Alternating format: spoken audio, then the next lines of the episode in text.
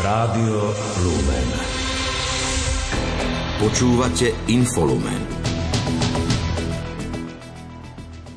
Ruská vojenská agresia na Ukrajine trvá už rok. Volodymyr Zelenský sa pri tejto príležitosti poďakoval bojovníkom a vyjadril presvedčenie, že Ukrajina zvíťazí.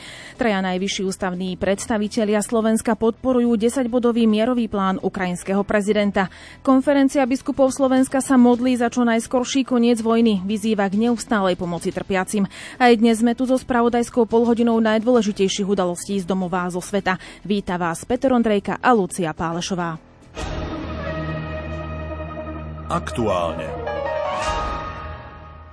Ruská vojna na Ukrajine trvá už rok. Presne pred rokom v noci z 23. na 24.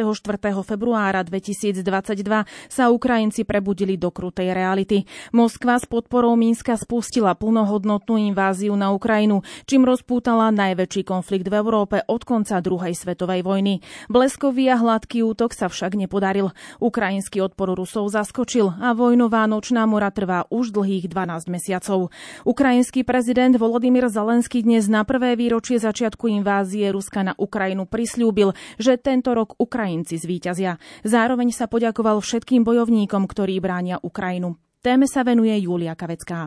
Ukrajinský prezident Volodymyr Zelenský prvý deň invázie označil za najdlhší deň v živote. Hovorí, že nevedeli, čo prinesie zajtrajšok, no rozumeli, že o každý zajtrajšok treba bojovať a bojovali.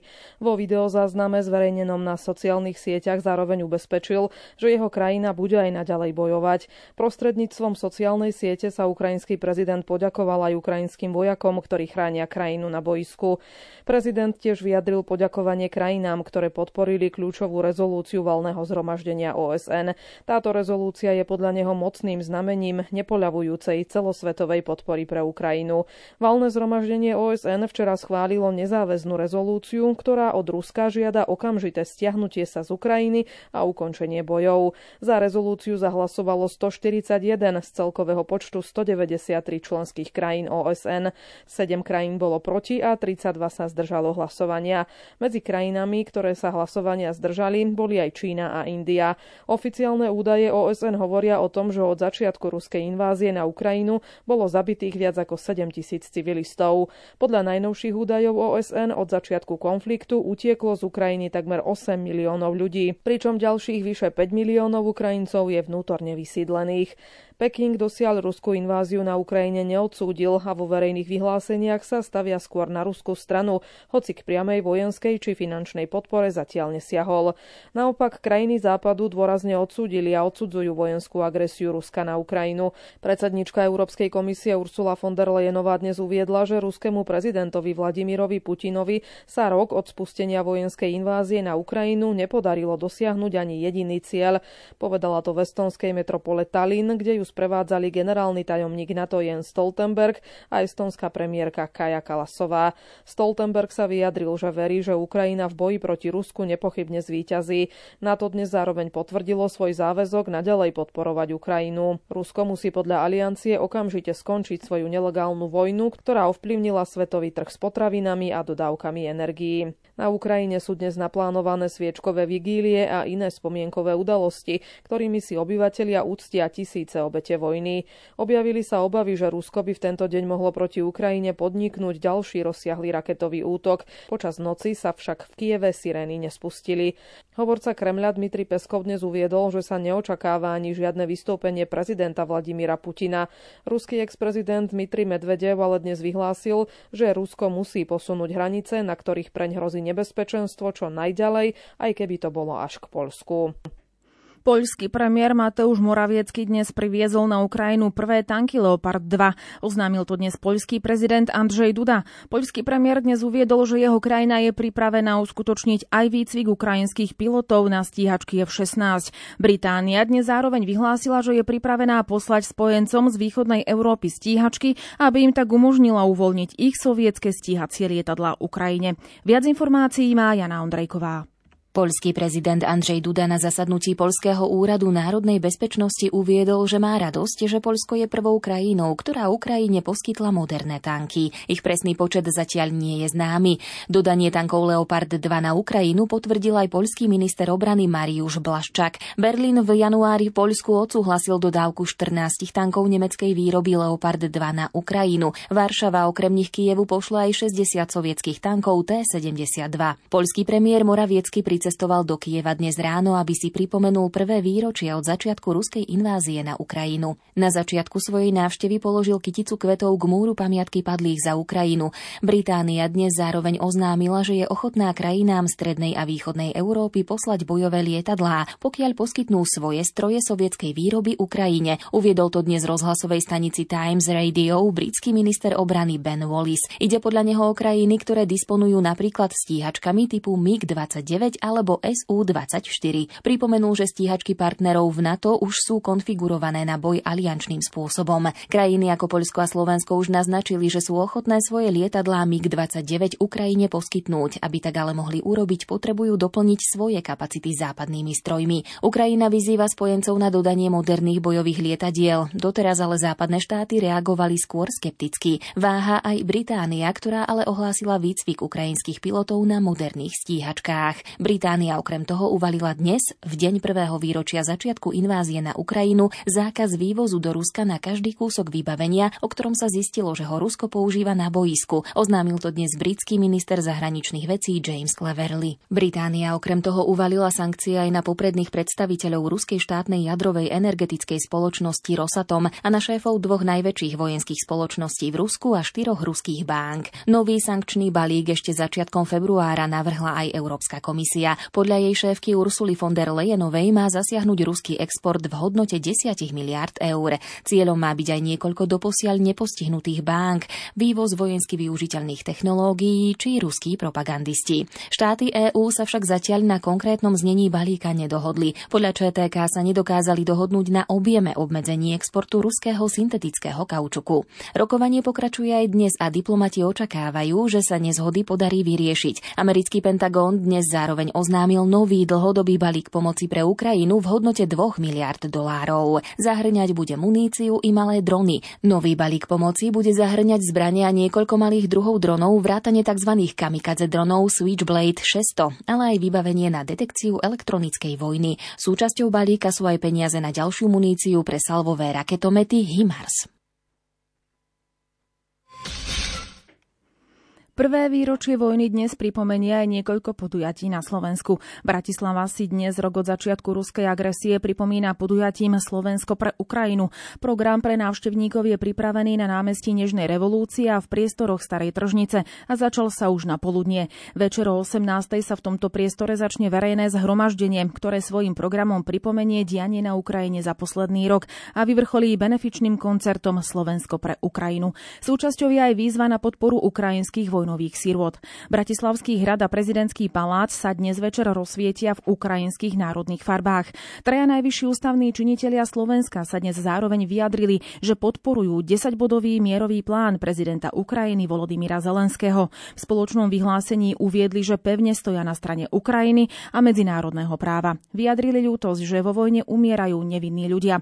Záujmom Slovenska je podľa nich pomáhať Ukrajine tak, aby sa ubránila a vojna sa nerozšírila ďalej deklarujú, že je v našom národnom záujme, aby Ukrajina bola súčasťou Európskej únie. Pokračuje Kristýna Hatarová. Podľa prezidentky Zuzany Čaputovej svojim rozsahom a charakterom sa ruská agresia úplne vymyká z úrovne európskej civilizácie 21.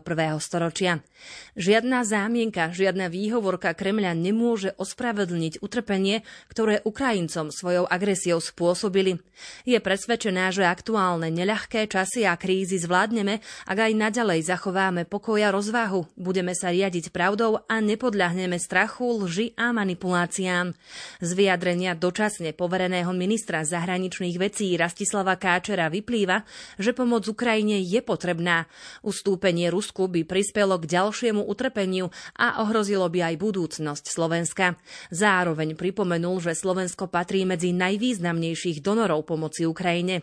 Podľa lídra Oľano Igora Matoviča, ak prehrá Ukrajina, prehrá Slovensko.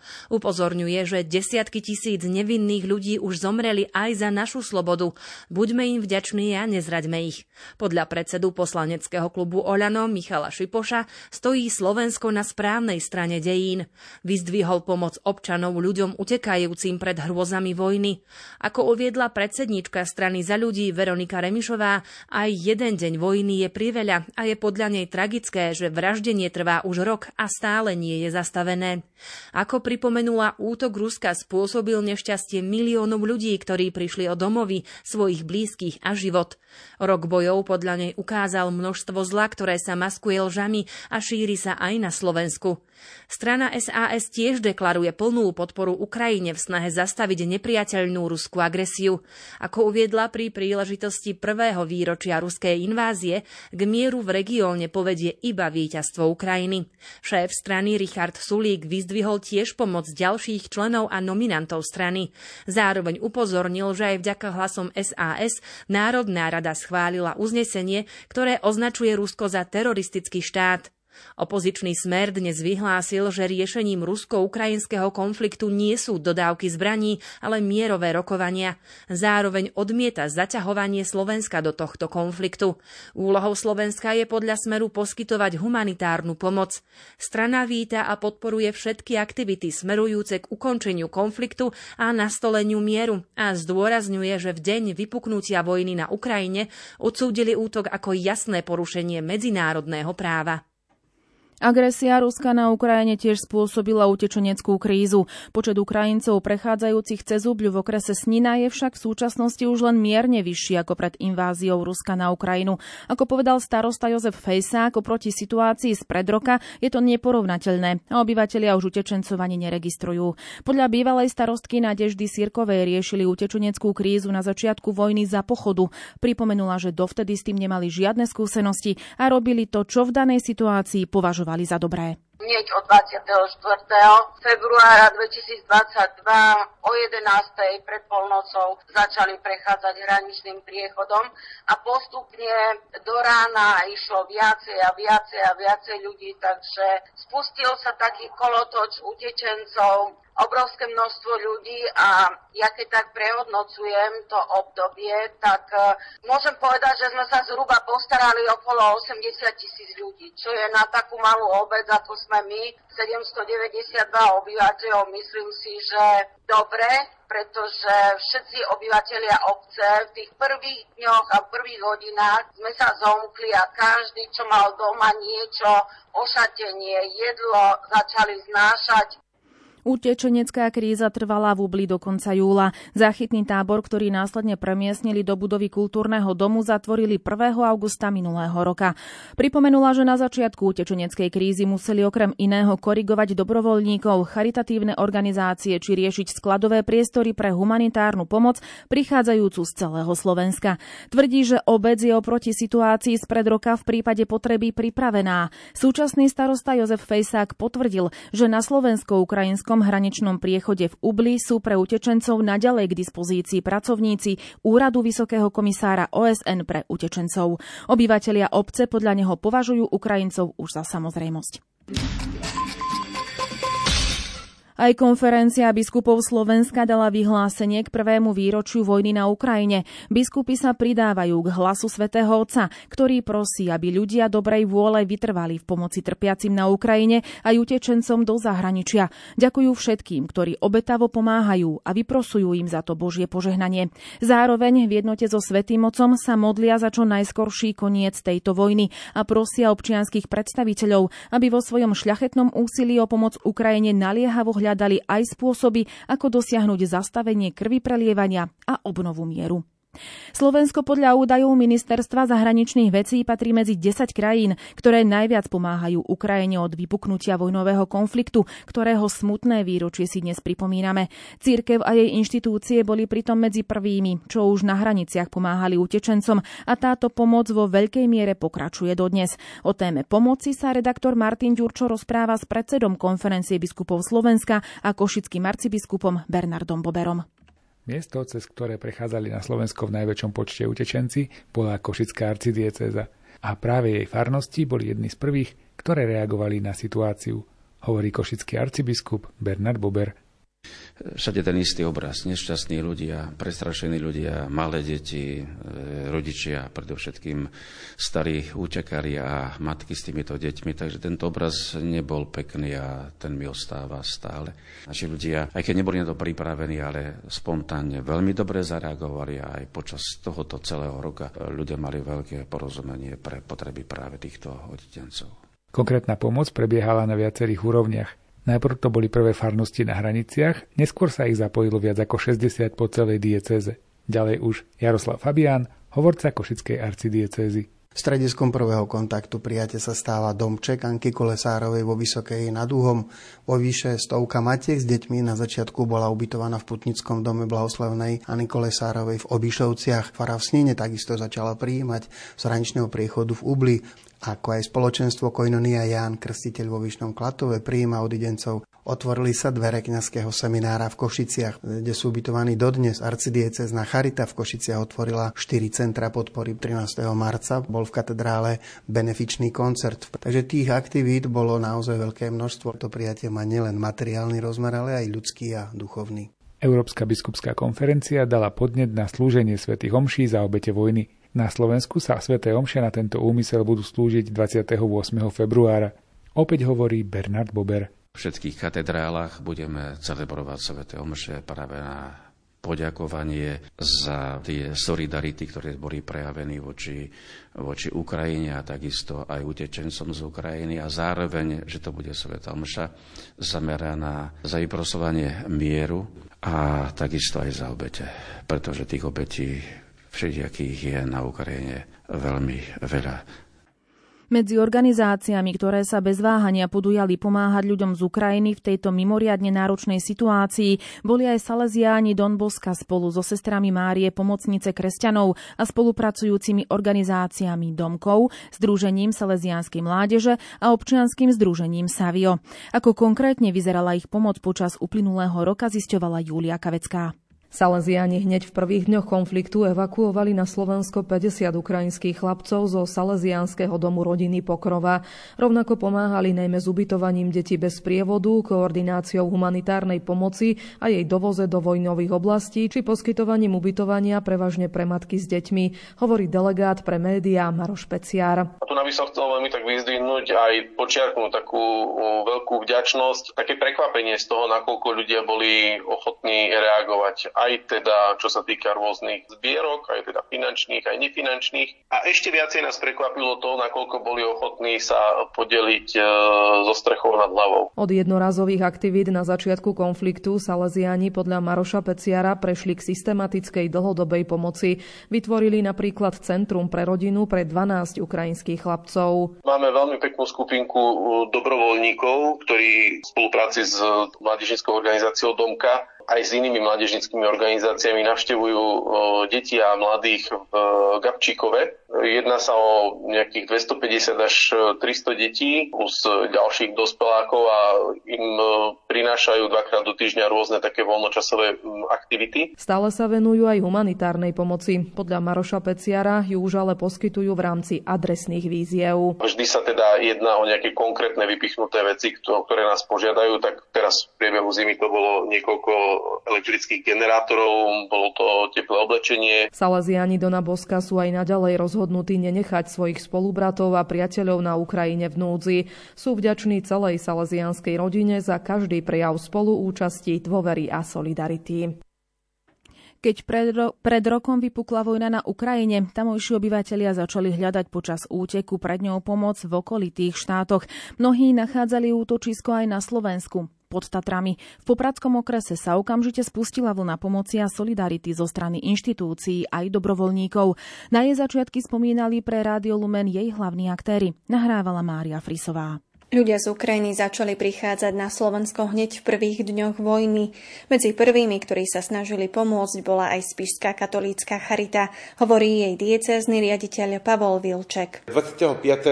februára sme boli na hranici a boli tam ľudia, ktorých nebolo kde umiestniť. Doviedli sme ich do Dolného Smokovca, Vtedy bolo 77 sa mi zdá. Pokračuje prednosta okresného úradu v Poprade Jozef Bednár. Ľudia prichádzali do okresu Poprad, niektoré veci boli aj dobre skoordinované, takže sa im hneď našlo vlastne útočisko. Napríklad e, štátne inštitúcie poskytli väčšie kapacity v Tatrách. V Poprade zase začalo fungovať Centrum pomoci pre Ukrajinu, vysvetľuje jeho sociálna pracovníčka Mária Hujsiová. Vzniklo spontánne, založili to dobrovoľníci z Popradu a denne prichádzalo do centra 150 až 200 odidencov. Doplňa opäť riaditeľ Spišskej katolíckej charity Pavol Vilček. V tom čase sme riešili v spolupráci s cirkvou aj e, ubytovanie po súkromníkoch. Neskôr to bolo vo veľkej miere v spolupráci s obecnými úradmi, teda so starostami. Najviac odídencov po Tatrami evidoval okresný úrad v Poprade v Lani v máji, keď ich bolo takmer 1300. Pokračuje jeho prednosta Jozef Bednár. K dnešnému dátumu máme vlastne menej osôb, len 939. To vychádza z toho, že v podstate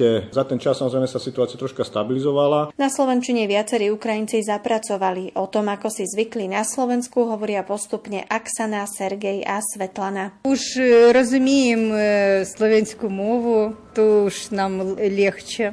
Пройшов уже стрес. Keď sme prišli tu, sme nič nevedeli, aj собоєві všetko. Teraz už sme tu ako doma. Не знала, що буде. Теракс, дякуючи Харітас, у нас все добре, я мам працю, мам бит, цейри ходять до школи. Дякую Словенську. Na Ukrajine bolo za rok zničených asi 500 kostolov, modlitební, mešít a synagóg. Uviedol to vyšší arcibiskup grécko-katolíckej cirkvi Sviatoslav Ševčuk.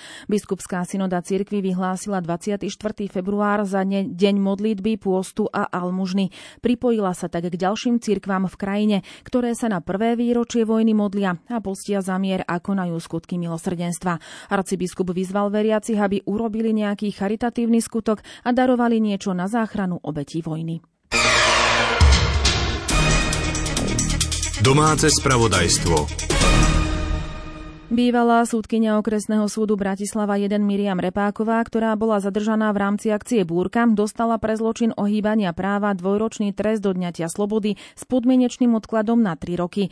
Dnes o tom rozhodla súdkynia špecializovaného trestného súdu v Pezinku, keď schválila dohodu o vine a treste uzatvorenú medzi prokurátorom Úradu špeciálnej prokuratúry a Miriam Repákovou. Vysvetľuje hovorkyňa špecializovaného trestného súdu Katarína Kudiaková. Samosudkynia špecializovaného trestného súdu dnes na verejnom zasadnutí schválila dohodu o vine a treste medzi obvinenou Judr MR a prokurátorom, pretože podľa názoru súdu je daná dohoda spravodlivá, zákonná a trest primeraný. Rozhodnutie je právoplatné. Okrem podmienečného trestu odňatia slobody dostala aj štvoročný zákaz vykonávania povolania sudcu. Poškodenú spoločnosť Technopol Service odkázal súd s nárokom na náhradu škody na civilný proces.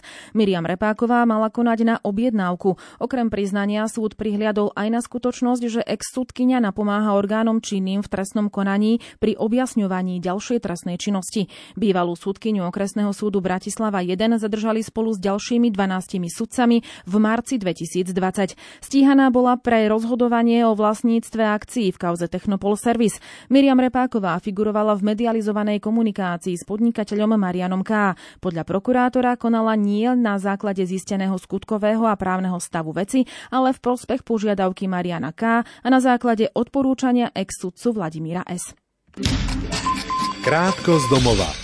Diplomatické misie 36 krajín na Slovensku vyjadrili v spoločnom vyhlásení podporu Ukrajine a odsúdili ruskú agresiu.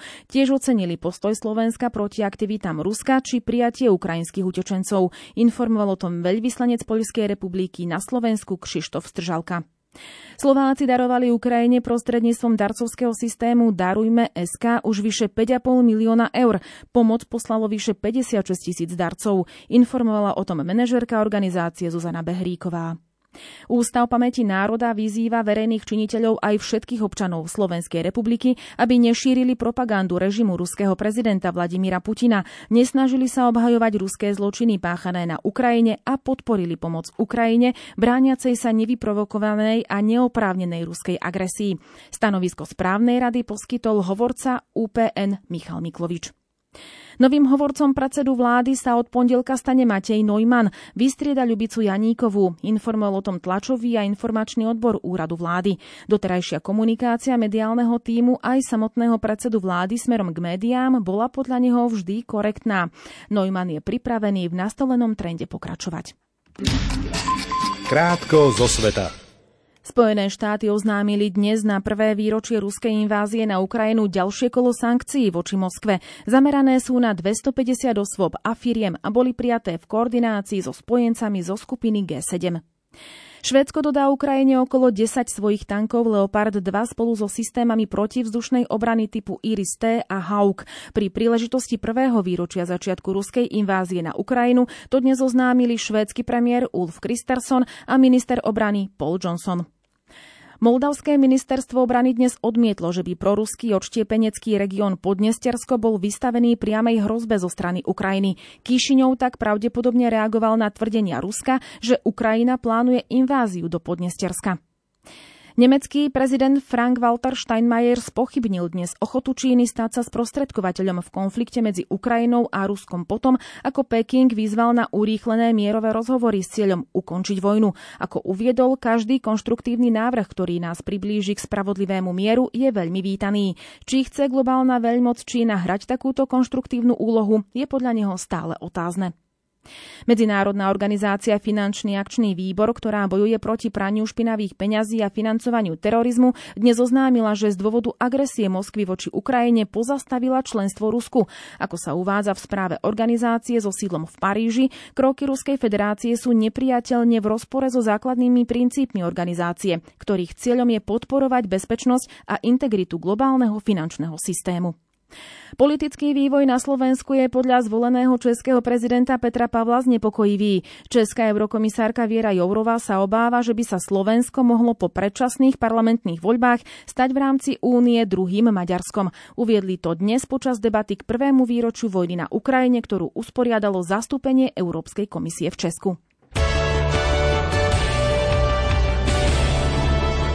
Šport Rádia Lumen.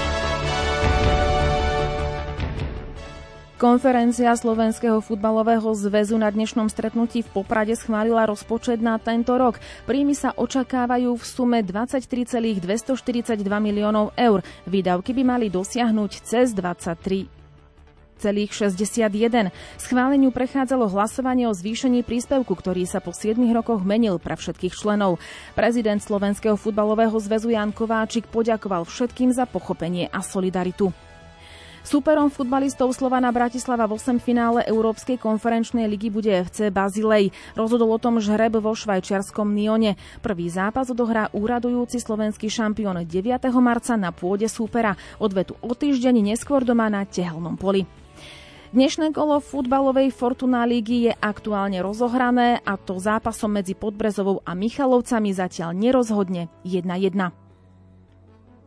Norskí bežci na lyžiach ovládli dnešný skiatlo na majstrovstvách sveta v Planici.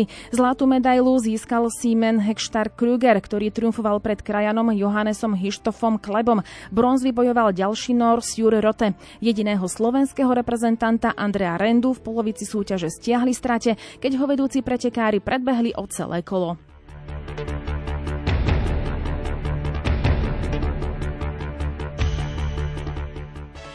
Dnes sa rozohralo aj ďalšie kolo hokejovej typ Sport Extraligy. Liptovský Mikuláš aktuálne prehráva s Banskou Bystricou 1-2. O 18. sa rozohrajú ďalšie dva zápasy medzi Popradom a Spišskou Novovsou a medzi Prešovou, Prešovom a Nitrou. O 18.15 sa začne duel medzi Zvolenom a Slovanom Bratislava. O 18.30 vykorčulujú na ľad hokejisti Košíc proti Novým zámkom. Zápas medzi Duklou Trenčina a Michalovcami je odložený. Počasie. Aké počasie nás čaká v noci a zajtra povie meteorológ Peter Jurčovič začína fúkať viac a viac, čo by mohlo znamenať večera v noci, že na hrebeňoch Tatier to môže ísť pomaly až do Výchrice. Takže dosť nepríjemné. No a potom v ďalších dňoch, to znamená sobota, tak rátame s tým, že príde ešte jeden studený front. Tiež by sa mal vlniť, začne sa vlniť nad stretové nad našim územím a to znamená, že spomalí svoj postup a že teda zrážok by malo byť viac alebo dlhšie budú trvať, ako keby len rýchlo prebehol. Takže v nočných hodinách hra tam s teplotou. Na severe to asi pôjde pod nulu, no nula, ale minus jeden, viac asi nie, lebo keď má byť zamračené a fúkať vietor a tak a skrátka to ešte nie je taký studený vzduch. Až za tým studeným frontom sa začne ochladzovať a to bude až v nedelu. Takže na sobotu by sme mohli ešte dať najvyššiu teplotu na juhu až do 10 stupňov. Sever bude menej, tam to bude asi do 5 stupňov. Od nás je to už v tejto chvíli všetko. Pekný večer želajú technik Peter Ondrejka a Lucia Pálešová.